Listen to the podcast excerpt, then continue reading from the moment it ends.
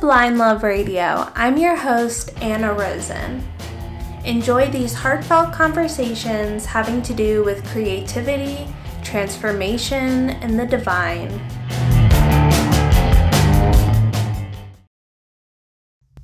Hello, everybody. Welcome back to Blind Love Radio. Thank you so much for tuning in and listening today. I am recording this on the Scorpio moon today, and I'm really feeling the Scorpio vibes. Are you feeling them? Because I'm feeling them. Um, my card of the day was the Judgment card, ruled by Pluto. That feels very Scorpio. It just feels like a day full of transformation. And I feel like releasing this episode felt so right today. This interview with Etty Daphne is so full of healing and transformation and turning darkness into light. Just all of those deep Scorpio healing vibes that are like so hard to go through, but I think in the end they're so fruitful um, if we can, you know, get through it. And it's really hard. And I think she is so vulnerable with sharing her story. And I was so grateful to listen and share in just the experience of listening. Um, I think is really important. And I think it's really important to share, especially when you have chronic illness, because. Um, it lets others know that they're not alone because so many people go through chronic illness. It can and it can feel so lonely especially when you feel like everybody else around you is sick and not having the same problems. Um, oh i mean i'm sorry i was like on a tangent. And when everybody else around you is healthy when you're sick and it can feel so alone but when you're able to connect with other people who have been through the same thing I feel like it just shines that light to other people, and I am so grateful for the work that she is doing. And I'm so happy that she's starting to find her healing. So, we go really in depth into her story with Crohn's disease and recovering from that. She's starting to experiment and train in Feldenkrais practitioner, a Feldenkrais practitioner. I'm sorry if I pronounced that wrong. Um, this was the first time I had heard of it, but it was so interesting. Oh my gosh. And it's so cool the way that she found it and dove right into it, and now is really just exploring that modality of healing. I think it's so beautiful, and I think this um, this episode I think is gonna really I'm hoping it will reach whoever it needs to reach and give hope to other people who may be going through the same struggles. And I think the Feldenkrais practice is such a great, tangible way to start where you're at and take healing like one step at a time, really getting into your body. And I just, I freaking love her. She is amazing. Everybody should go follow her on chronic.consciousness um, on the Instagrams, and I see that she has a website now. So, ettieelise.wixsite.com slash ettieelise. And I will link that in the show notes to make that really um, available and easy for you to find. But definitely reach out to her if she has any questions or if you have any questions. I'm sorry, I'm like all over the place today. Um, but I hope you guys enjoy this episode. I hope somehow it sparks some sort of healing or inspiration for you. And thank you guys for listening. I'm sending you all so much love and mwah, that's it. All right, I'll see you after the episode.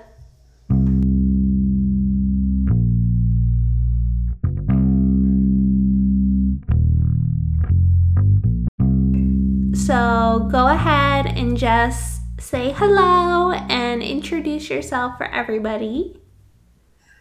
Well, hello. Um, my name is Etty Daphne, and I am a mystic, a tarot reader, a writer, um, I'm a survivor of chronic illness. It's something I deal with on an ongoing basis.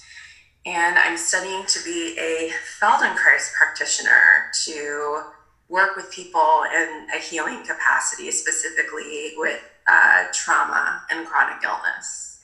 So, what is that? Uh, Feldenkrais, it's a very cool thing um, that's not super well known, but it's this method that was developed by this guy named Moshe Feldenkrais. He was um, a Russian born Jew that lived in Israel and super smart.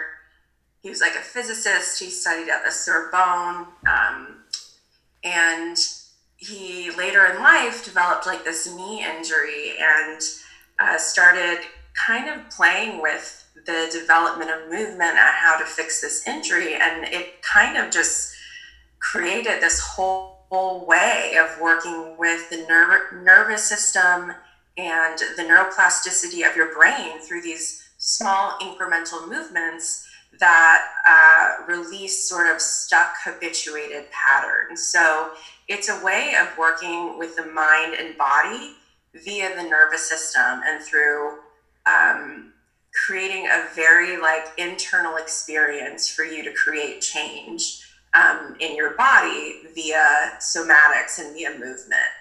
Um, hopefully, I explained that well enough. It's uh, it's a tough thing to explain, but uh, it's pure magic, in my opinion. That is so cool. It's like create like changing your inner landscape to affect your physical world. Exactly. Um, the way that Moshe saw it was that, you know, the movement was sort of like the greatest way to change yourself. Um, because if you think about like the paradox of change, and that like if you try to change, you can't change, but you can change by not trying to change. Um, that's kind of the approach that Feldenkrais and the modalities take is that you're not trying to change the thing that you're that you want to change. You are in essence becoming more aware of yourself and allowing yourself to change and then change just spontaneously happens um, so there's two modalities that we work with one is uh, functional integration which is like a one-on-one sort of somatic therapy practice, and then the other is uh, classes called Awareness Through Movement. And it's like the most laid back, laissez faire environment you can imagine, where you're really like having this meditative experience of being so internal and allowing your focus to really just be on your own experience, listening to your body, quieting the mind, moving in these small ways and you eventually over the course of the lesson are able to like do a movement that you maybe didn't think that you could do so it gives you this like amazing sense of agency and you feel taller and lighter and you you become more flexible it's it's truly incredible i mean the first time that i did it did a class i was like blown away. I was like, this is what is this like crazy magic? And I immediately felt like this is my soul work, that this is something that I'm meant to be doing. Wow, um, that is so cool. So, what does it like actually look like? Does it look like a yoga class or like? Um, it's it's like even way more laid back than yoga. So usually with an awareness to movement class, you're lying on the ground and the idea behind that is that you're taking away uh, gravity so that without gravity, you can sense yourself more easily. So you're kind of lying on the floor, getting a sense of, you know, the way that your body is touching the floor, your shoulders, your your hips, your feet. And then you'll have an instruction to do a movement. Maybe it starts super small, like you know, reaching your arm down towards your feet.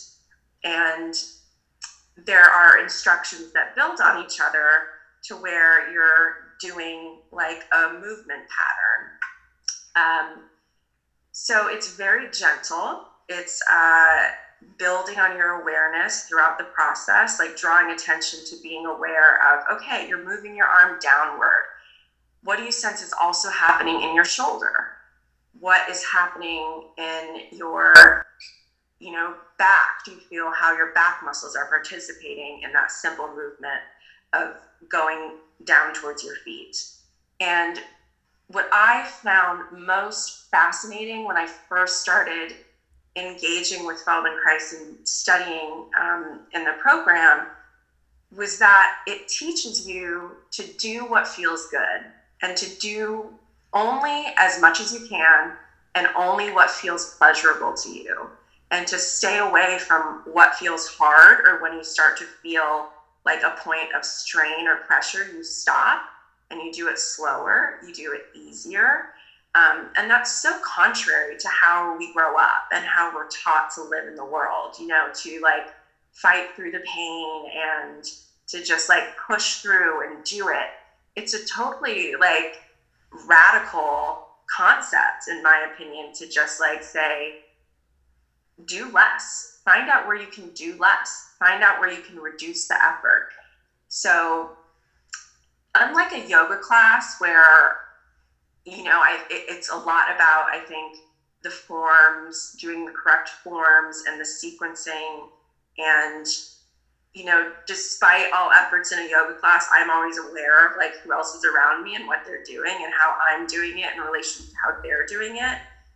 In a Feldenkrais class, it's really like all about your experience. And it's not necessarily about achieving the correct movement, it's about the process and engaging your curiosity and your learning in order to create these changes in your nervous system. Um, because your nervous system is attracted to things that are easy. So once your nervous system, through these like little sequences of movements, figures out like this is easy, it sort of replaces those habituated patterns that we all develop. Um, throughout the course of our lives, you know, through uh, childhood trauma, through, um, you know, difficult circumstances. Like at some point, we all get stuck in these patterns, and they don't necessarily, um, we don't notice that they don't feel good because that's the way we've always walked through the world. And through like awareness through movement, you're discovering a new way that you can walk through the world. And it's incredibly powerful. Wow, I love that idea of calming the nervous system through ease. That's yeah. so cool. So I pulled like two cards before we started talking, and I pulled the Three of Pentacles and also an Oracle card that was just simplicity. So oh, it just feels very like like pentacles i think of like the body yes. and like really grounding your body in this extremely simple way that i think we usually just bypass even though it seems like it's available to all of us um, yeah so that is so cool yeah and you know the three of pentacles coming up is so interesting because um, that's a card that i've always like grappled with the meaning of. And it's come up a couple times for me over the last few months. And the more that I associate it with what was happening, it, it feels to me the Three of Pentacles is like an invitation to like just exist in what exactly is happening at the moment. And sometimes it's kind of uncomfortable and it doesn't feel very good, but there's something to be learned. Um, I I think a lot about you know the pagan Otherworlds deck. Yeah, that's what I'm using. Oh, perfect. I love how that deck uh, pictures it with those three rocks building on top of one another to form a tower.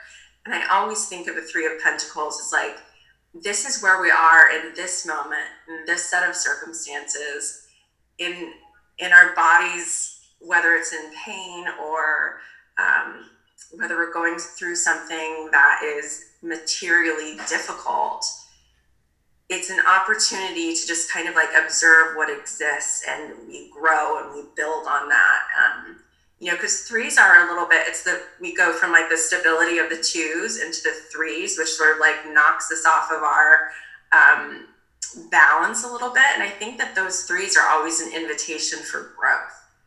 Yeah, totally. I totally agree with you. And thinking about it as like, if we look at like the major arcana with like the empress, it's like that can be so uncomfortable to create something new. Yes. And it's also like honoring what is at the same time. It's like this duality within the, I don't know, the little triangle. Even thinking yeah. of it as like a triangle, it's like this stability on the bottom, and then you're like building up. Yeah, I love that. Um, you know, it's so funny because last year was an Empress year for me. And it didn't make a whole lot of sense at first because I was the last three years I've gone through some pretty extreme health issues. Um, like multiple surgeries, multiple complications, uh, very intense, intense things. Like, if you want to talk about Tower, like, I know the Tower very deeply.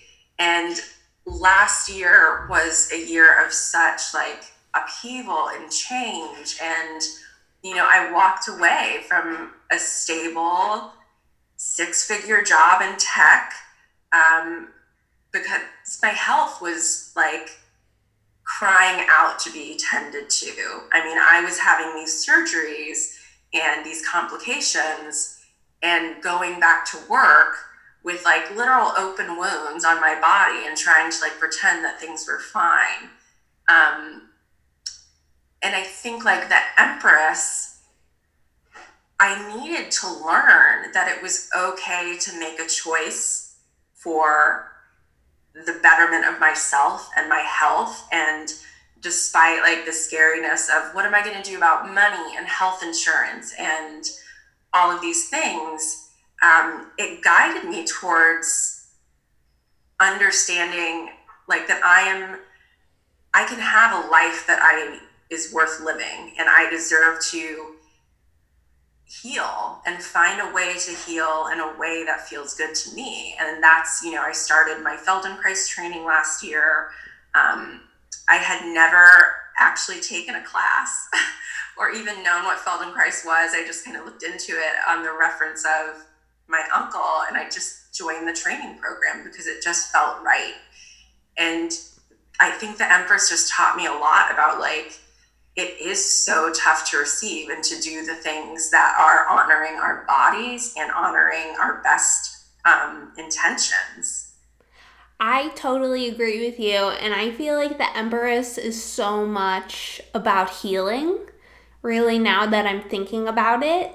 Um, like last year I did this like yoga nidra class where we did a yoga nidra session, which is a lot about, I feel like very similar to what you're talking about. I like yoga nidra. yeah, it's like you lie down and they talk to you about different points of your body, and then you're just supposed to like become aware of those body parts, and it activates the same part as like your subconscious. So then you're able to like make changes with that area in your brain being activated, which sounds like so similar. Yeah, and, it's totally similar. I mean, in fact, every awareness through movement lesson usually starts with a scan. Yes, uh huh. Become aware of different parts of your body. So, yeah, that it totally prepares your subconscious to accept these changes. And what I ended up drawing was the Empress.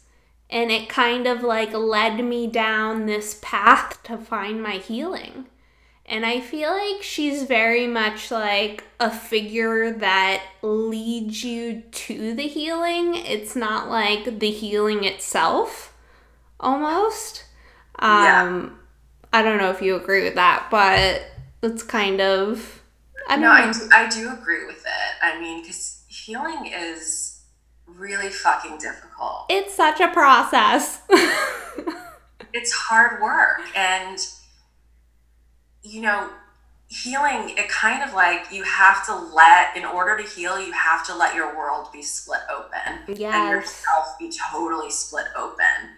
And once it, like healing, once you like really dive into it and say, like, I'm going to heal, I'm ready to do this, you peel away one layer and then you know, another layer comes up that's a little bit more difficult. And as you keep going, it's like this refining process and shadow work and it becomes like this very difficult thing but you know then you kind of look at how that pain was your teacher and how you got here and you know i can't really imagine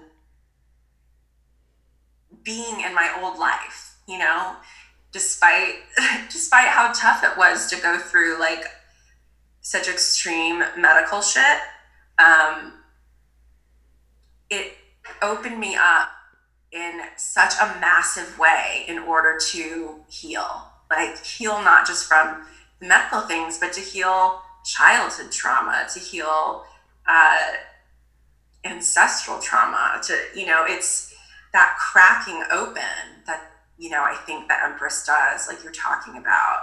Wow, I love that idea. That totally gives me like Three of Pentacles vibes. Pain as a teacher. Like, yeah. That feels like just so true. Yeah, and it's it was it's hard to accept that because nobody wants like voluntarily go through pain. Um and it does feel like it gets worse before it gets better.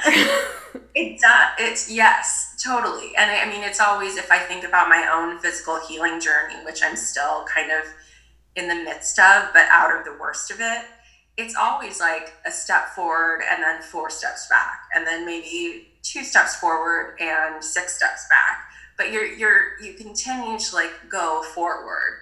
Um, and it's that mm-hmm. process that really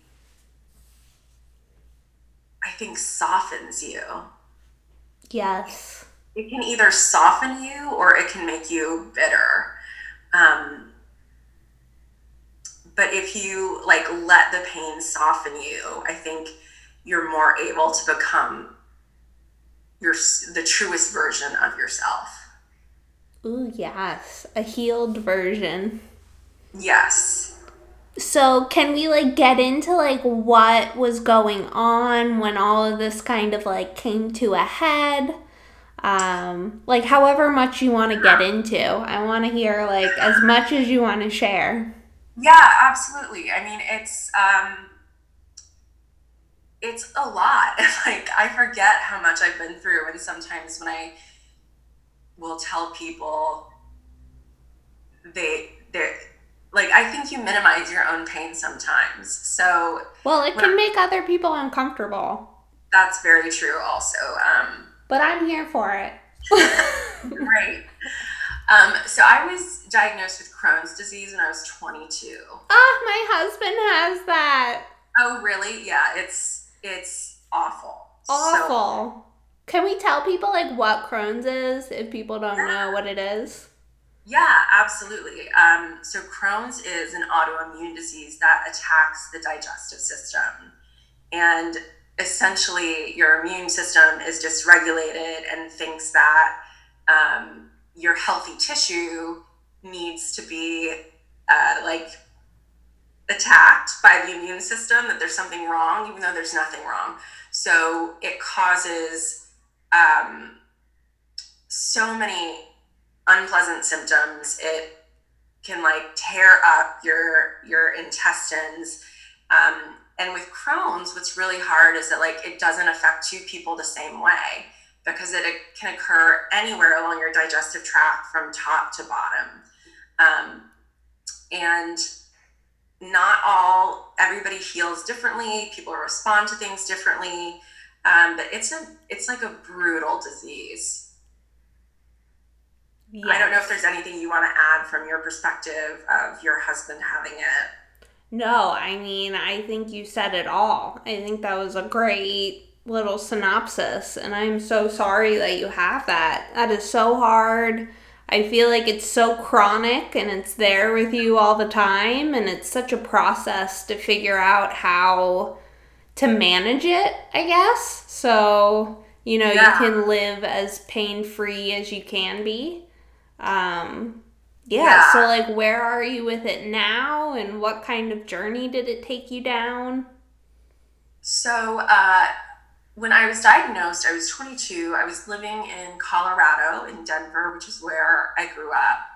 And I didn't really understand the diagnosis at the time. Like, I knew that it was something that was chronic, but the doctor didn't, he did a horrible job of explaining things to me. And at that time, it was diagnosed actually as ulcerative colitis, which is in the same family of, of inflammatory bowel disease. Um, but the, the difference between Crohn's and ulcerative colitis is that ulcerative colitis is restricted to your colon or your large intestine. So, I mean, I tried a few different treatments. I tried to find doctors. I never really had a lot of relief for my symptoms, and I didn't have like a good grasp even on what it was. I just knew that I was like sick. Um, and when I was 25, I moved to New York, which is where I currently live.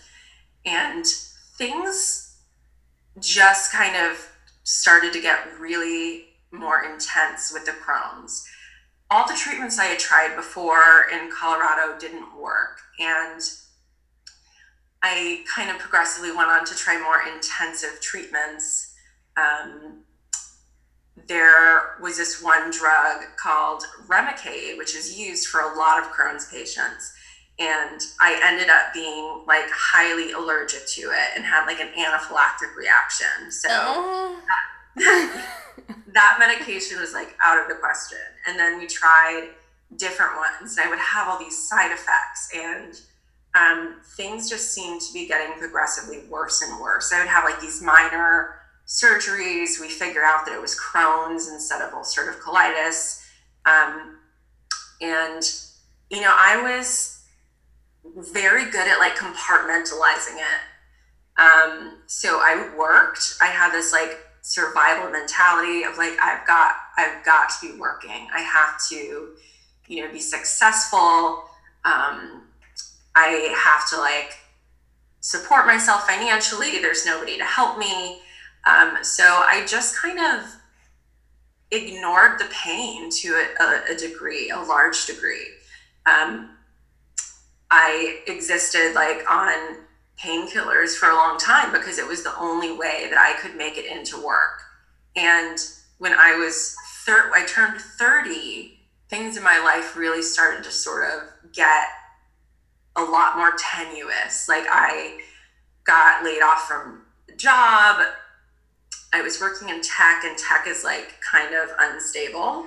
Mm-hmm. um, so I got laid off from a job and found another job and was like doing well. My health was starting to like falter quite a bit.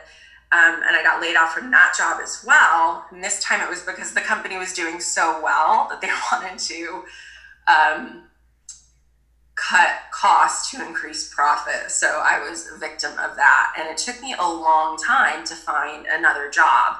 And in the middle of this, like my health was still, we couldn't find anything that worked. Um, my mental health was kind of uh, coming to a head as well. Like I was being forced to deal with a lot of depression and anxiety. And when I did get a new job, um, my health just like things just started to collapse. And the timing could not have been worse because I had just started this new job.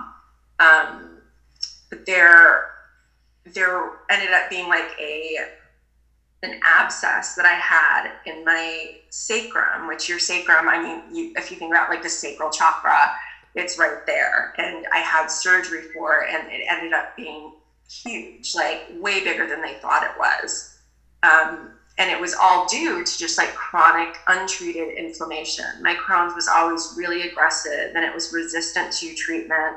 Um, and at this point, it had been like nine years of trying to find something that worked.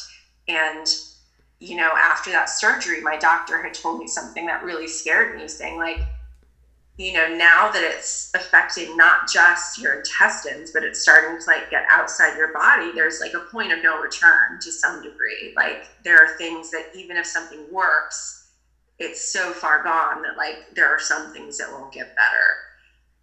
So the that the abscess and the wound that created was like miserable and um, it was hard to work. I had like nurses that would have to come to my house every day to help like tend to the wound. Um, I developed like shingles during that time. Oh, that is so um, scary. So scary. And, you know, then I finally had like the surgery talk with my doctor where it was something that I had been avoiding for a long time was um, getting my colon removed.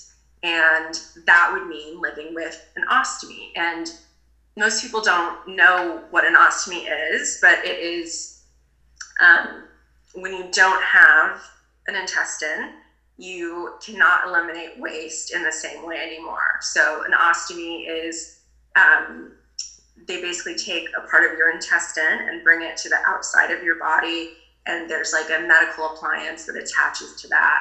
Um, so, you kind of have like your digestive plumbing is rerouted and there's a lot of shame associated with it. And it was something i was afraid of and i avoided for such a long time because it was scary. And it's um,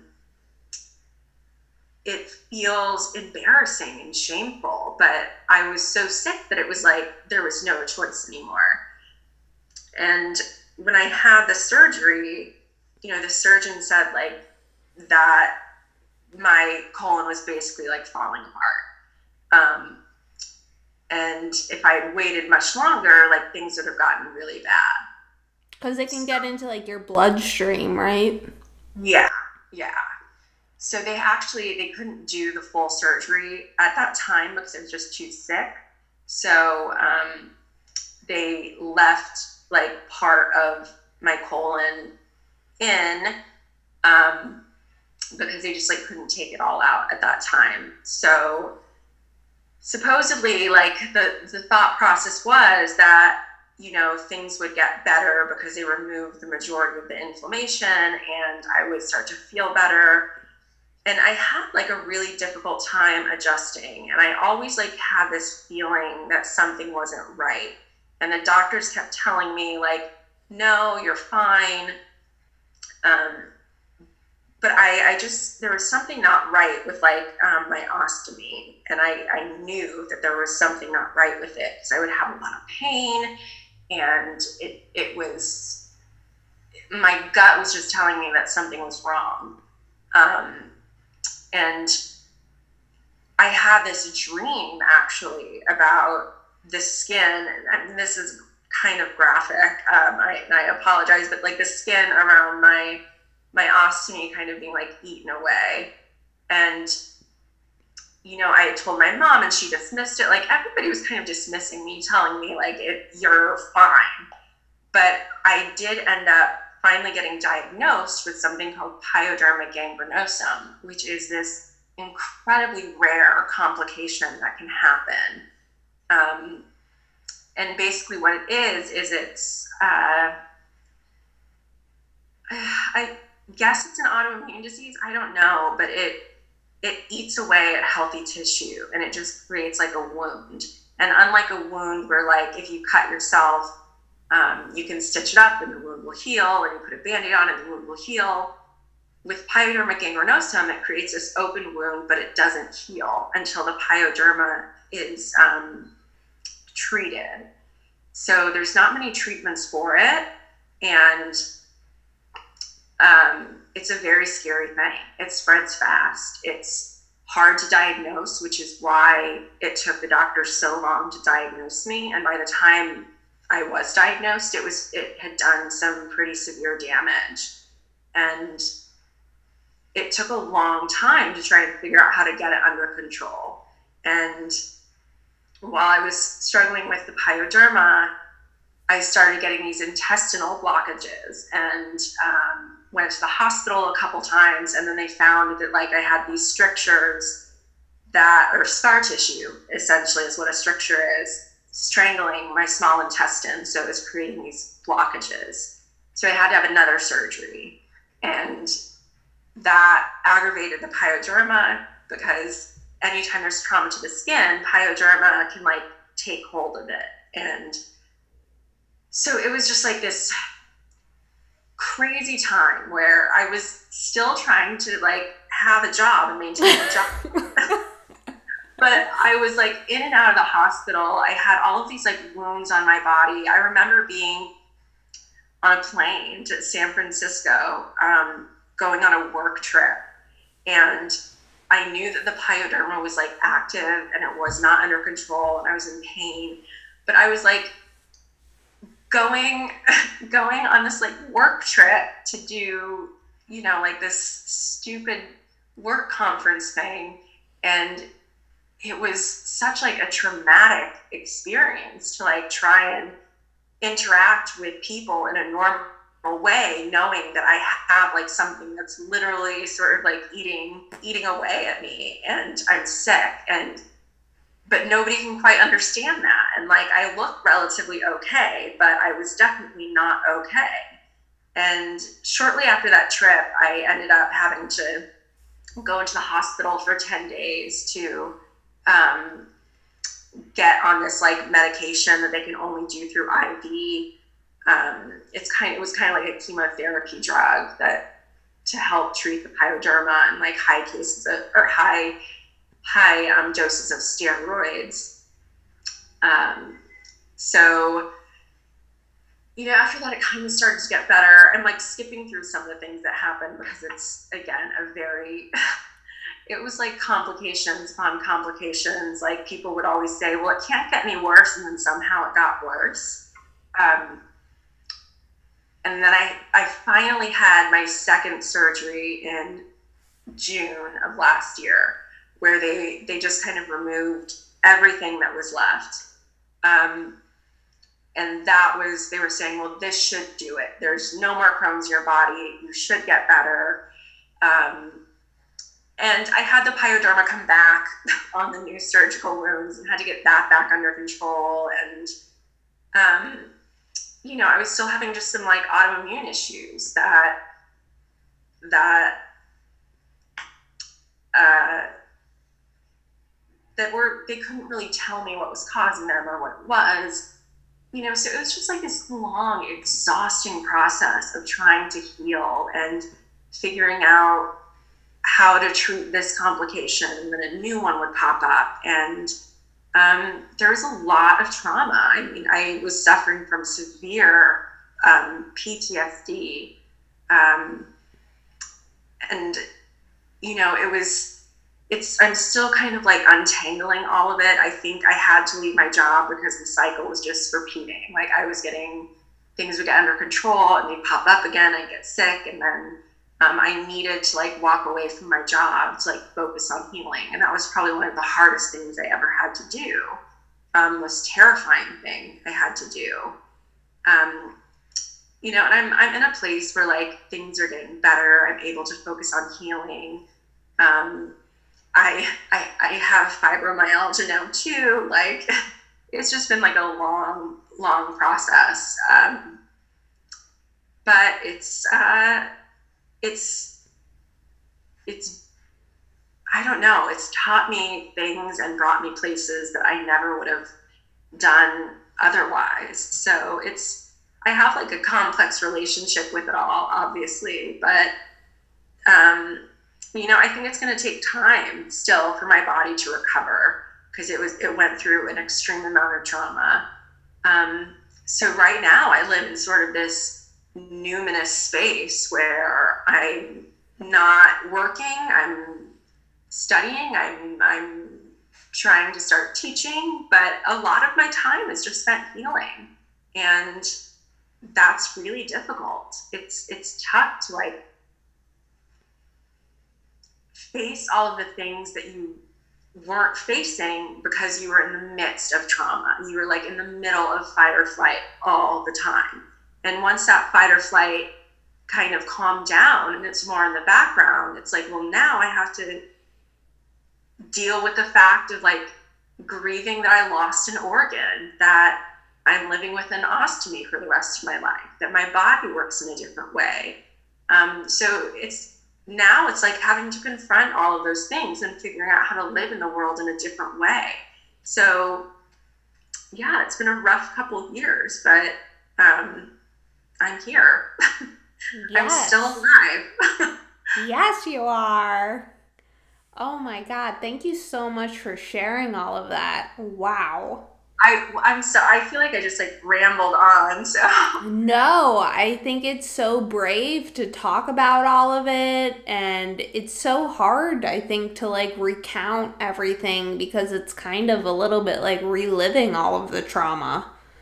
But just like, you know, that idea of like unpacking it to heal, I think it's so important to talk about it and, um, you know, know that you're not alone also. Like other people have gone through this and there's no reason to feel shameful about it.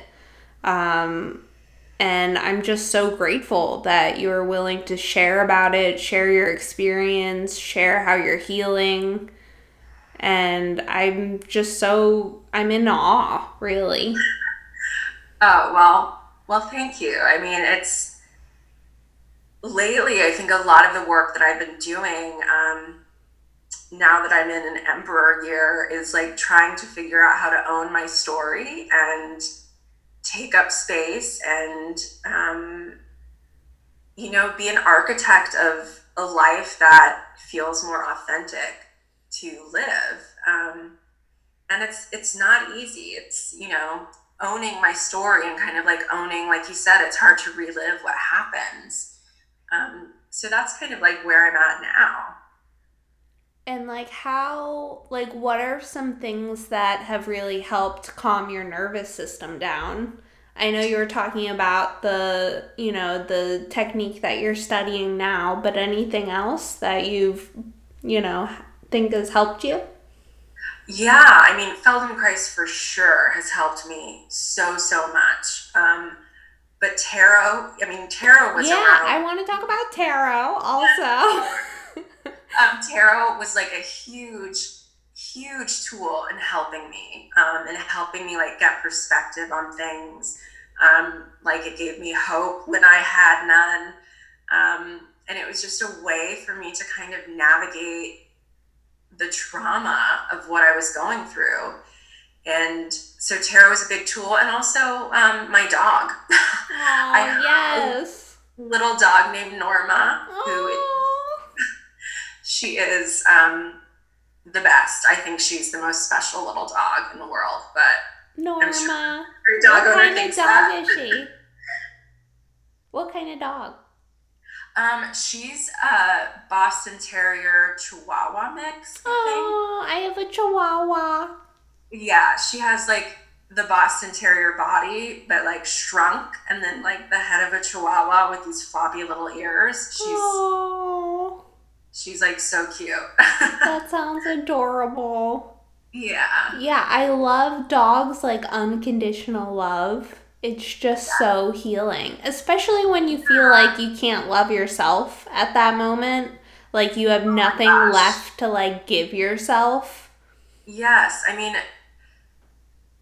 there were times like going through all of this, it, it would just become too much. And like to get very blunt, it's like there were times when I thought about like, I can't do this anymore and would like have sort of suicidal ideations. And my first thought would always be like, well, I can't leave Norma. So Norma was like always my tether to reality. And, or not reality, because reality was really scary, but like my tether to hope and mm-hmm. my tether to like the fact that this little creature um, loves me so much and I love her so much. Um, you know, and when I was going through all these changes with my body and like looking in the mirror would scare me. There was a long time where I like did not look in the mirror. Um, you know, it's like she never looked at me any different. And that was such like an amazing teacher for me. You know, like she she just knew that it was her mom, you know? And she loved me. I love that. Yeah. And like reminding ourselves also like we're not just our body and we're not just our challenges also. It's like connecting with the spirit within us. When I feel like when we have like difficult situations, especially like chronic illness with our body, it can feel like we're so out of control and Yes. like we can't control anything and it feels like like am I even like in there almost? Like I have no control of my body like I don't know, especially with like like thinking about it like the only I don't know, like with depression and feeling like you can't control your emotions and feeling like you can't control your body and it's like something for your spirit to something to lift your spirit when it feels like it's being like weighed down by the earth. Yeah. I don't Yeah, know where I was really going It's with like- that, but You know, it's like connecting to joy. yes. Yes, especially when like within the most difficult and traumatic circumstances. Yes. How did you find tarot? Um, that's a good question. And I'm, you know, I was always intrigued by tarot and different forms of spirituality growing up.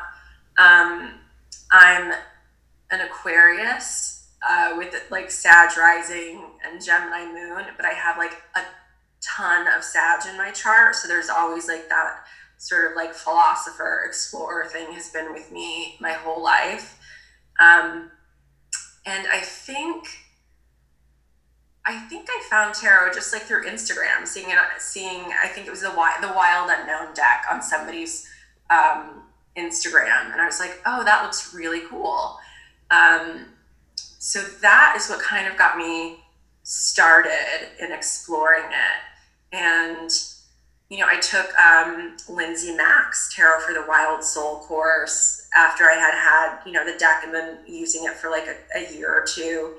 Um, and that really sort of transformed my relationship with the tarot and allowed me to use it in a way that felt more natural for me. Um, so yeah, it was it was through Instagram, which I think is is maybe like the way a lot of people are coming to find it these days. That's very Aquarius of you. It is very Aquarius.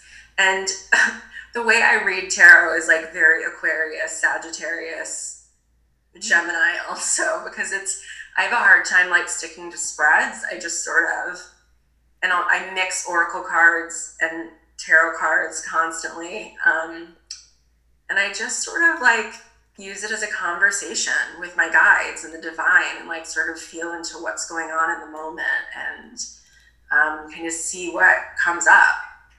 I love that.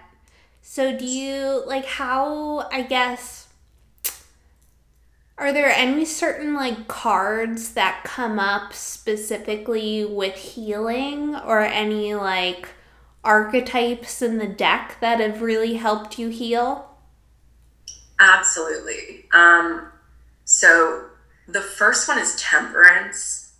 Um, temperance, like, really grabbed a hold of me um, in the middle of this healing process. And I sat with the concept and the archetype of temperance for a long time.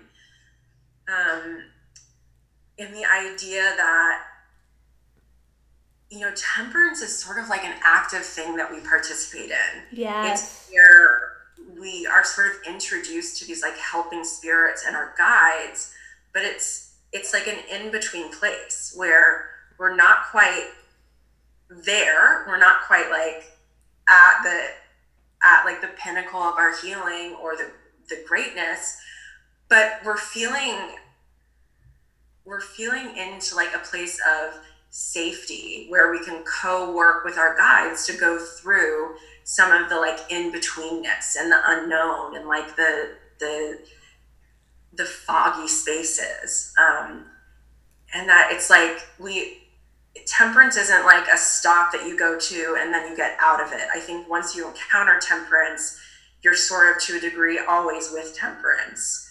Um, and it's it's a space i think that allows you to expand your knowledge and remind yourself that like you're not in this by yourself. Um, so I love temperance very much. I think temperance is honestly, I think of it sometimes as like the PTSD card because it when you have like trauma and complex PTSD, you're always sort of dissociating and feeling like you're in this space that doesn't feel quite safe. Um, and sometimes things don't really make any sense. And temperance, you can be in that space but things start to make sense and you're you're feeling you're there's an invitation for safety. There's an invitation for safety and that your guides are helping you and you're you're kind of starting that healing process. And it's difficult and things come up and there are still triggers that exist but it's it's in sort of a container where you're held. Yes. And i feel like it's always changing also. Absolutely. Yeah. Especially like relating to your body, like the heal your body is always changing over time. That means that your healing is always changing. Like what you once needed is not what you need now. Like allowing to like flow with your healing. And I like I totally agree with what you said about like when you have trauma, it's so easy to like disassociate from your body, and that becomes like the natural response. Yeah, totally. And so, I guess like a question from that is like, what are some things that you're doing, or like what helps you come back into your body? Um, so aware awareness through movement feldenkrais really helps me come back into my body. Um, the other thing that really has helped me come back into my body is like plants and nature. Ooh, yes me too. Yeah i mean just kind of working with i mean i live in a very urban environment so trying to attune to like the natural world and the natural forces really helps to ground me yeah, I agree. Oh my god. It's it's amazing like what getting your hands in dirt will do or even just like being around plants. Yeah, absolutely. I mean, they definitely emit an energy. They, you know, they're living things and we can have like a reciprocal relationship with them. They become part of our environment and part of our, you know, reality as we we sort of understand it um, and that's that's what i think about when i think of consciousness you know? It's like you're starting to become more aware of things and you're becoming less focused on your internal world and allowing participation to happen with things that are outside of you. Um, and i really think the participation of plants and animals and um, the natural world is is like a crucial piece of consciousness and like spirituality. So this is kind of random, but I kind of want to talk about the Hanged Man. Oh my god, I I drew the Hanged Man this morning. He was on the bottom of my deck, which I feel like is like kind of flavors it a little bit. Yes. And it kind of has me thinking about just this idea of like surrendering your trauma a little bit to spirit. Like, I can't handle all of this. Like, help me. But like with it being a hanged man year, like how is that kind of like playing in? Like what are your thoughts about this card? Um, it just seems so appropriate. Yes, and I mean, like I said, I drew the hangman this morning, um, and um, alongside of it, I drew. Um, there's this oracle deck I love called the Morgan's Tarot, which is like this 70s style deck. Um, and the card I drew with the hangman was "Who am I?" Um, Ooh. and it just got me thinking because the hangman has come up a lot for me this year and it is a hangman year and i feel it I, like it's so hard to be in that space of surrender and when i think about the hangman now i think about like you're surrendering to let your identity evolve like let your perception of who you are evolve alongside of how you're healing and how you're growing and how you're elevating your consciousness. Um, the to me, like the hangman, really recently has been letting go of the concept of who you are, like the stories that you tell yourself over and over in your head about what you can do, what you can't do, um, those fixed ideas, like letting them go and letting like you see yourself in a different light and let you see your potential because we limit our potential all the time. And I don't think that we can figure out pieces of our identity that are sort of yet to surface unless we surrender to the hangman and let us be in that place that's just sort of like nothing. You know, it's like this place where you feel like nothing is happening, but everything is happening if you just like let yourself sit in it. Yes, it's so uncomfortable. So supremely uncomfortable. Yes. And like it's so uncomfortable to like give up past trauma and not let it identify you because I feel like it's almost like your body wants to hold on to it because it wants to keep you safe from that not happening again. But Yeah. like letting it go to become somebody else is like, you know, the way to go, but it's so hard. Yeah. I I just got chills because I mean it's yeah, when when you've been living with trauma of any kind for so long, it is and you start the healing process, I think you eventually reach this point where you have to confront the concept that you have an attachment to your identity as somebody who is traumatized or sick. Um, because you've been living that for so long. There's a degree of comfort in the trauma.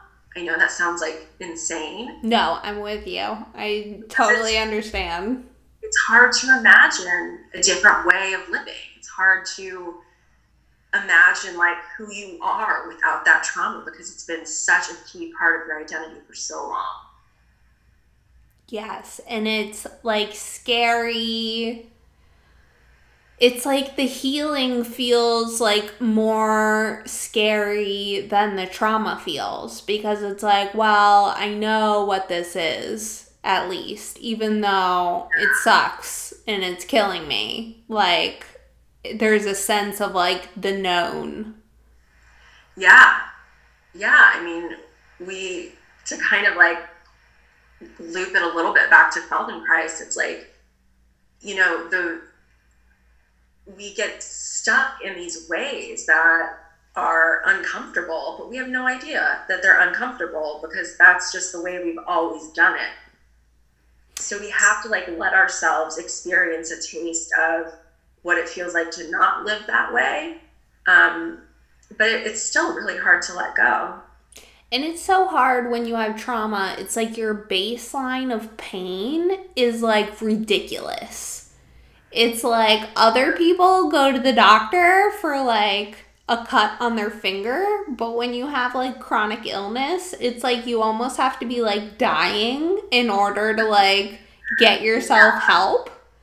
Yeah, it's it's kind of funny because I went um, to Mexico in March. Um, my stepmom moved there like several years ago on like the west coast of Mexico, and I I went to visit her, and um, I ended up like my second or third day that I was with her, I fell off a horse and I felt immediately like I had broken ribs. But I went to the doctor in Mexico and they x-rayed it. They said I didn't break any ribs. And um, a few months later, I got a CAT scan to follow up on like some lung issues I was having, and the pulmonologist was like, "Did you know that you broke five ribs?" Oh my god. he was like, most people would have been like in the hospital, morphine drip, screaming in pain. Like that must have been really painful, and it just made me think of, you know, how how adjusted I've gotten to like dealing with pain and living in pain and being in pain. Um, and it's so funny because it like becomes more uncomfortable to like allow like just thinking about this idea that like you're taking time off from work to like allow yourself to heal and it's like I feel like that's when you were most like talking about how uncomfortable it is. You're like, this is so uncomfortable to like sit here and allow myself to heal. But like breaking five ribs, like no big deal. yeah. I mean, as a matter of fact, like it's it's kind of funny because you know on that trip I spent three days or four days in Mexico City before visiting my stepmom, and when I got there, I immediately had all this trauma come up, like all these like old triggers from growing up. And it had nothing to do with my stepmom, but it was just, you know, sort of like things that come up via voices or smells or associations that you have forgotten. So I immediately was feeling so triggered um, and having a lot of trauma come up when I was I was visiting my stepmom, and it was supposed to be like this vacation for me. Like the first time I was like getting a break after all of this like surgery and hospital and I like just wanted to relax. And I here I was like being completely triggered with like childhood trauma that I had never worked through. And it was so uncomfortable, so uncomfortable. Like I, I wanted to get out of there. And I was actually going to change my ticket to go back to Mexico City to spend the rest of my time there. And the day I was going to change my ticket is the day I fell off the horse. And I just had to stay. I had to stay and I had to like work through the trauma and like figure out what it was that needed healing and needed attention. And I kept pulling the Three of Pentacles Oh my god, I was about to ask you, like, what yeah. were you pulling then? I was pulling the Three of Pentacles constantly, and it was a painful experience to have to just stay there. Like, I I had to like physically break something in order for me to like stay and work through that trauma. Like the physical pain was easier for me to deal with than the emotional pain.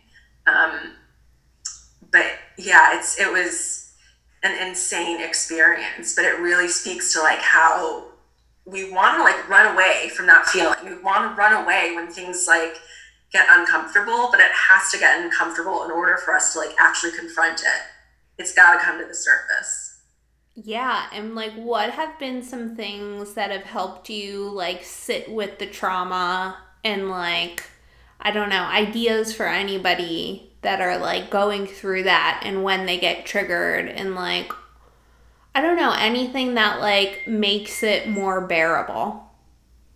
Oh, that's a hard question. Um, and I don't know that I have the perfect answer to it because it's something I'm still learning. Um, it doesn't need to be perfect. We're not perfect here. I, I, do. I do turn to the tarot a lot when I'm triggered. Um, and sometimes that'll just help me get pers- get perspective on the situation. Um, I think trying to breathe helps. Um, you know, I'm not super great with like sitting quiet and meditation, but that's why I like things like yoga nidra or awareness through movement because if I'm like forced to pay attention to my body or forced to pay attention to my breath, it helps me like calm down a little bit. Um, and then the other thing I would say is like setting boundaries can help. Like when I was in Mexico, after I was feeling triggered, I said to my stepmom, "Can we not talk about like my dad or like not talk about the, you know, growing up and like those things." So setting that boundary of like I can't talk about this because it's just making it worse. Um, so setting boundaries has been a really crucial, important thing in my healing. Um, and that extended to um, actually my name, like taking ownership of who I am and setting a boundary. Like I actually changed my name to Etty from my birth name because I felt that I had all this trauma tied up into that name that it didn't feel good to me. It didn't feel comfortable. I never associated with that name. Um, and setting the boundary to say like i am not going to continue to like take this trauma and this story that i've been told over and over and i'm allowed to be the person that i know that i am and i've evolved into and take ownership of your identity and that has been a big tool too so boundaries and like ownership of who you are is i think really helpful in in trauma. Yeah, that's beautiful. Wow. And just this idea of like allowing yourself to become who you really are. Definitely. Um, yeah, that was it was such like a difficult thing for me to do because you know, I don't love to draw attention to myself or to like make waves or anything like that. So for me to just like take ownership and decide like no, I really hate the name Kelly. I've always hated the name Kelly. Um, doesn't feel like me. So allowing myself to say, this is more me, and this is who I am now, and telling that to people and to my parents and things like that um, has become so empowering. And it was like so even divine the way that it all happened. I mean, Etty actually means star in um, it's in Persian. Wow. Wow. And the star card was is also one of the cards that's been so important for me with healing. And Aquarius ties. And it's the 17th card in the deck, and my birthday is on February 17th. Um, I, there are just all these little associations and the way that the name came to me. And, you know, when I was waffling about like whether I should really do this or whether it was just something I was like kind of making up in my head. I went to the this Hilma af Klint exhibit at the the Guggenheim, which is was like this amazing spiritualist artist from the the early uh, 1900s. And one of the first things I saw in the exhibit was this tiny portrait of her dog who looked exactly like my dog. Aww. And the name on it was Ketty, K E T T Y. And it was like Kelly, transforming from Kelly to Etty. It was like the weirdest, most synchronistic thing. And that was when it felt like I could take ownership. Like, you're not crazy. Um, this is a relationship to the divine that you have and you can own exactly who you are and who you like feel as your authentic self and it was so empowering to do that wow that is so beautiful and it makes me think of like this whole idea or this whole theme of healing in your life and i guess i'd like to ask you about like bringing the healing to other people and what that's been like as you're like always you know we're all still in the process of our own healing and what sure. it's been like to like share it with other people um yeah any thoughts you have about that and what it's been like you know i actually think i'm just sort of entering that phase um, where i feel able to share my healing with with other people. Um, I'm still like I still have two more years in the Feldenkrais training program, but at the end of this year that just concluded, I'm authorized now to teach awareness through movement classes. So I'm you know, in the process of trying to find places to teach the classes and really like gearing towards people with chronic illness or trauma or people who just, you know, feel like they live on the outside or they're the other. Um, and I'm I'm like really excited to start teaching those classes because I I think it's such a profound way of healing and of it's a very safe and gentle way to do it. It's perfect for people who are traumatized because it you know it's it's quiet, it's gentle, it's soft and you know I'm really excited to share that. Um, there are other things I've been thinking about doing and really sharing my story, doing more writing, embracing that. I've, um, I think I told you, I, I, I'm really would love to start a podcast. Yes, uh, please about, do. I want to uh, listen to it. You're so articulate. About, about about consciousness, you know, like how how important consciousness is in healing and what it means to like be sick and to heal. Um, and to be like a disabled person. Um, so that's you know I think that that was maybe like an indirect answer because it's something that I think I'm to, it's just opening up lately. Like in all of my my card pulls, it's been like transition, like transitioning from one thing to another. Um, I have one of my favorite decks is um, Marcella Kroll's Nature and Nurture deck I don't know if you have it, but if you don't, you should get it because it's magic, like pure magic. And I don't, couple, but I need to.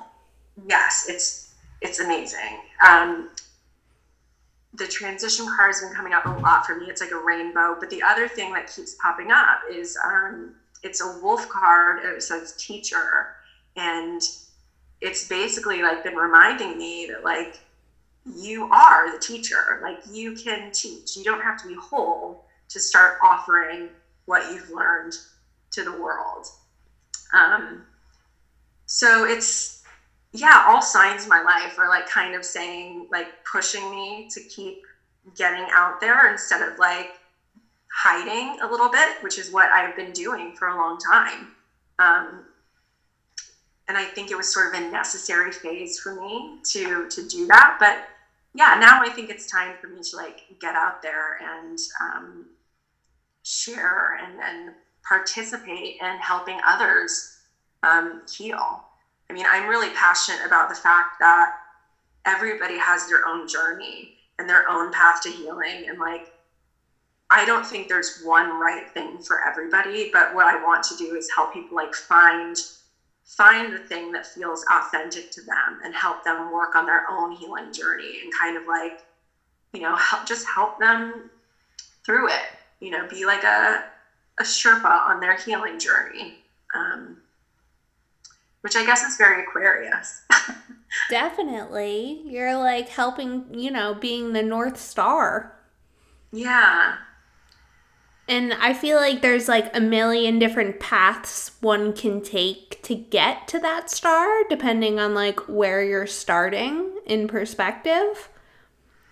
Yeah, but, absolutely. But like just being like a beacon of hope, especially because it's like, especially, you know, listening to your story and you can see it there and anybody living with trauma and chronic illness, like I think you definitely end up losing a lot of hope eh, because it's, you know, yeah. it just really wears you down living with that every day and the pain and getting used to the pain and then, you know, like we talked about the threshold is different and I think just like being seeing somebody that is a little even a little bit out of the dark than you are, like more out of the dark, a little further on the path, um, can just illuminate it enough where you get that glimmer of hope and it just keeps you going.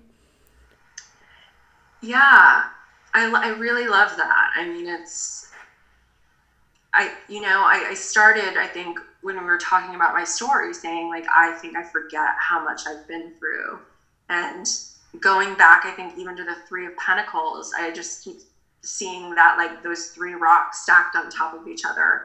And like, you can't, in order to like stack on the next rock, you really have to remember and like your foundation, that first rock is like part of the next step. It's like part of the evolution of like moving towards something else, like stacking that next rock on top. Um, yeah, so em- embracing my story and like letting myself remember it and tell it and write about it has been like a big challenge. Um, even like you know, talking with you on this podcast was uh, a little scary for me because I it's it's hard to like own my story in that way and to share it in that way. Um, because day in day out i think when you live in like sort of this like alternative space that's different from how your peers are living like going to nine to five jobs it's so easy to get caught up in sort of like that that lostness a little bit and it's it's hard to to like take ownership of where you've come from and like let that steer the direction that you're going yes i love that Ah, I love everything you said. I am just so grateful that you took the time to talk with me. Oh, and... I'm so grateful. You are so sweet, and I'm so happy that I got a chance to speak with you. Um, yeah, you're just such a, a, a sweet soul, and I love your podcast. Oh, I'm so grateful that anybody, especially you, listens. I'm always like, oh my god, people are listening. Holy moly! But I, it's so cool to like get to talk with people and you know the vulnerability that you shared is so amazing and really just touches my heart and i'm so excited to see everything that you're going to do and all the people you're going to help and see you know where your wellness journey takes you and it's just such a beautiful unfolding that i'm getting to witness so i feel very privileged oh you are so sweet. Um, yeah, that's it, it, means a lot to me too. So the feeling is absolutely mutual. Uh, and I, I know feel- everybody will want to hear your podcast and read your blog and your book and whatever you have to offer is going to be great. Yes, I mean, there's power in vulnerability. It's a, it's a hard thing to learn, but it is. It's very scary, but very worth it for sure. Yeah. So, can you tell everyone where they can find you on Instagram and any offerings you have right now or where to look out for them in the future? Yeah. Um, so, my Instagram is chronic.consciousness. Um, so, you can find me on there. And I am going, like I said, I'm in the process of uh, finding places to teach classes if you are in Brooklyn and I or New York, and I will post those on my Instagram as they sort of come to fruition. Um, and any updates will will be on my Instagram. I am I am outlining and hoping to start a podcast soon around around consciousness and healing and trauma and all of those those fun things. Um, I do also offer tarot readings. Um, as I mentioned before, they're very, you know, they're very like gentle, and I come from a place of uh, tremendous like compassion and just wanting to hold space for people. Um, so I do offer tarot readings, and I that will be on my website, which is going to be posted very soon. I love that. And if people aren't local to you in Brooklyn, where can they learn more about the method that you're talking about? Um, that is a great question. So there is like a little bit about it on my website, um, which is just going to be Etty, ettyelise.com. And um, that talks a little bit about awareness through movement.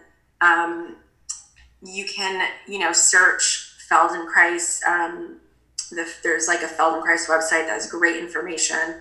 Stay away from Wikipedia because there's like this one person in Iowa that has something against the method and likes to update the Wikipedia saying it's quackery, um, which is kind of bizarre. But uh, also, like, feel free, people can message me, message me on Instagram. Um, I'm happy to talk about it. I would eventually love to get to um, a place with my offerings where I will offer like recorded lessons that people can do at home because it really is something that you know you can do um, just via a recording and in your living room. So that would be so cool and so helpful, especially like it makes it, you know, available for everybody. Yes, I mean, my I think that this method is so incredibly magical and I'm so passionate about it and you know, I'm really excited to be doing this work and really want to be like bringing it out and making it more um, prevalent in the in the world of healing and the world of somatics. So anyone is interested, let me know. If there is interest, I would be happy to to do class recordings that people can do at home. And so yeah, I mean, this is all in germination stages, but um, I'm really happy that you sort of allowed allowed me to speak with you and, and share about this. So it's very meaningful to me. Oh, it was literally all my pleasure. I am so grateful. Thank you so much for sharing everything you did. You are amazing. Oh, you are amazing also, Anna. Thank you. Thank you so much. Enjoy the rest of your day. You too. Bye.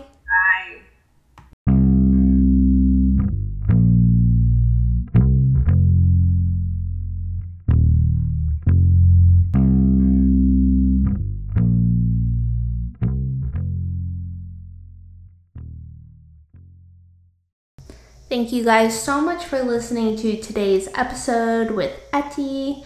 I am so grateful that I had her on. What a beautiful healing soul. Oh my goodness. Thank you again for coming on and definitely everybody follow her chronic.consciousness on Instagram and again I'll link her website in the show notes if you want to find out more. And if you want to follow me on Instagram or communicate, say hi, uh, you can follow me at Blind Love Tarot. Feel free to give me a DM, slide into those DMs. And if you enjoyed this podcast, share it with a friend who may need the healing. Um, spread the word. I love word of mouth. It means you loved it, um, which really touches my heart.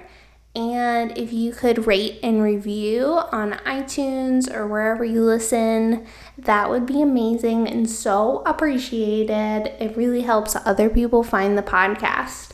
So that's it, guys. I'm going to come back soon with another episode, and I will see you then. Mwah.